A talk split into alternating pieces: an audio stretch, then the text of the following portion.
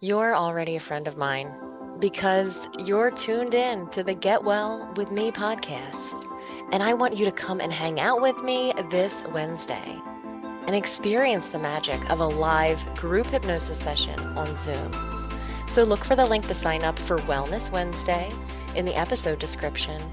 And don't resist the urge to click that link because I'd absolutely love to see you there.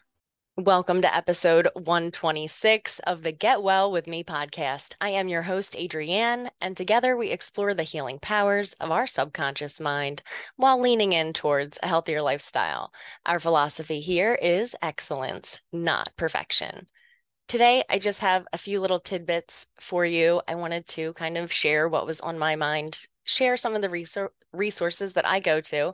And I was paging through a book that I've previously read. It's got all kinds of um, highlights and sticky notes and stuff. And I opened up to this page. Um, first of all, the book is called The Self Hypnosis Book, and it's by Cherith Powell and Greg Forde. Um, little little book, easy to get through, very practical. If we can accept the concept of psychosomatic illness, then surely we can accept psychosomatic wellness.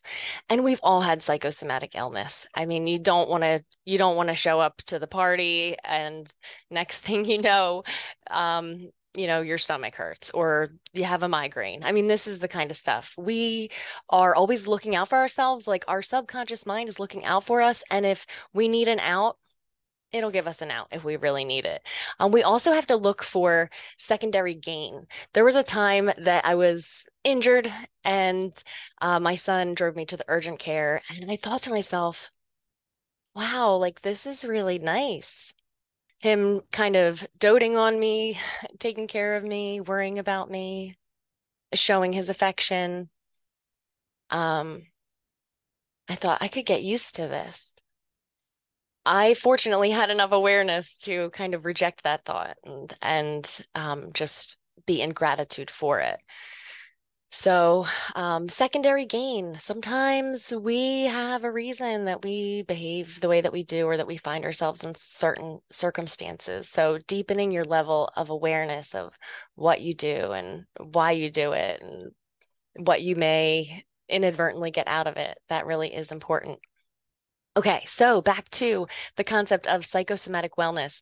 The more I dwelled on this, I thought this could be the name of the podcast, right? Like psychosomatic wellness. That makes so much sense to me because my whole thing is about beautifying the internal environment inside our mind. This is where we spend all of our time. We are with ourselves a hundred percent of the day and night.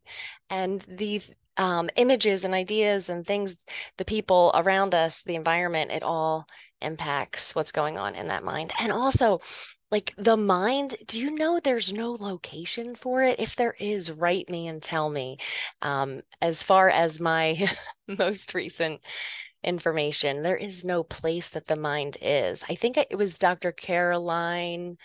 Um, what's her name? She was just on the Ed Mylett podcast, the Max Out podcast.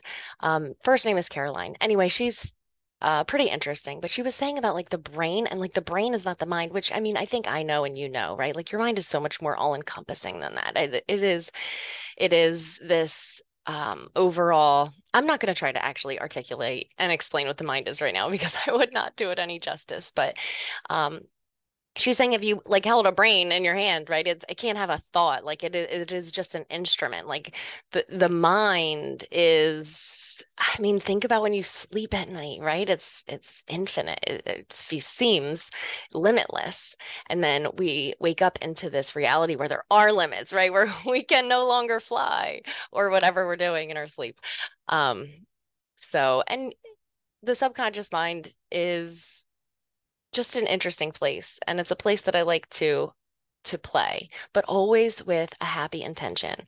And uh, I want to make sure that I'm really clear about that. For me, hypnosis is using the imagination on purpose. That's all that it is. It's like a child, you know, they play, they pretend, they go into their own world. That's part of how they learn and make connections.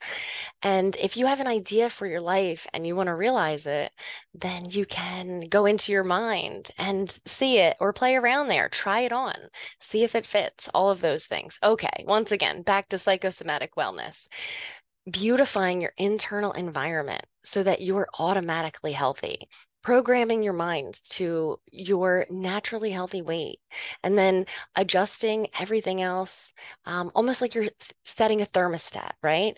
Um, another example of psychosomatic wellness is believing in your ability to heal keeping forefront in your mind that when you burn get a burn accidentally or cut yourself accidentally that you heal. Oh, sorry, rookie mistake. I got my phone on. Um, so that healing is automatic, right? Somebody breaks a bone, they heal. Healing is our default state. Even when we're not taking care of ourselves, we still somehow manage to heal. It's incredible. Um, but when we aren't taking care of ourselves intentionally and giving ourselves everything we need, um, as far as our internal environment, and I don't just mean our hydration and our nutrition, I mean in our mind, right? Believing in our ability to heal, to um, to heal according to our youthful blueprint, believing that um, we have we still have that information within us that we know how to uh, regenerate ourselves young and youthful, to really believe that is part of, in my opinion, psychosomatic wellness. So the more I Googled psychosomatic wellness, the more I realized that there was a book called Psychosomatic Wellness and that I already. to get this, I already purchased it. Okay. So I'm like halfway through this book and I realized it was a lot of um, um, hypnotic scripts, or I think she calls them guided meditations, but it's by Dr. Candace Pert.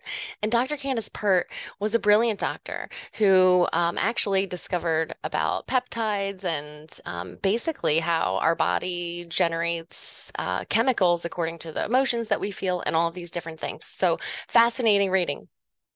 But psychosomatic wellness, I wanted to just plant the idea in your mind today of psychosomatic wellness. If you know that sometimes you don't feel good because you don't want to go to work that day, well, that's psychosomatic illness. And this can also manifest on a long term basis. So we see this all around us people that have pains that cannot be helped, not even with drugs or surgery or anything. Um, it's not that these psychosomatic illnesses are not real. Please do not misunderstand. It's a real manifestation of something that doesn't seem to have a medical cause. That's actually very close to the the definition of it. Um, so it's those mystery things. How many times have you or someone you know gone to the doctor and it's a mystery? It's a mystery.